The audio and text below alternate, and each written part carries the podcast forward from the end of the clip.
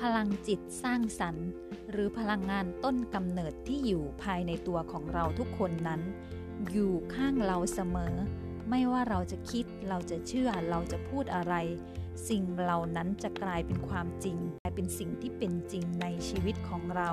พลังจิตสร้างสรรค์นั้นมีพลังอำนาจที่ยิ่งใหญ่สามารถบันดาลให้ทุกสิ่งทุกอย่างที่เราคิดสิ่งทุกอย่างที่เราเชื่อ ทุกสิ่งทุกอย่างที่เราพูดนั้น ปรากฏขึ้นมาเป็นความจริงในโลกของเรา ไม่ว่าใครจะคิดอะไร ใครจะเชื่ออะไร ใครจะพูดอะไร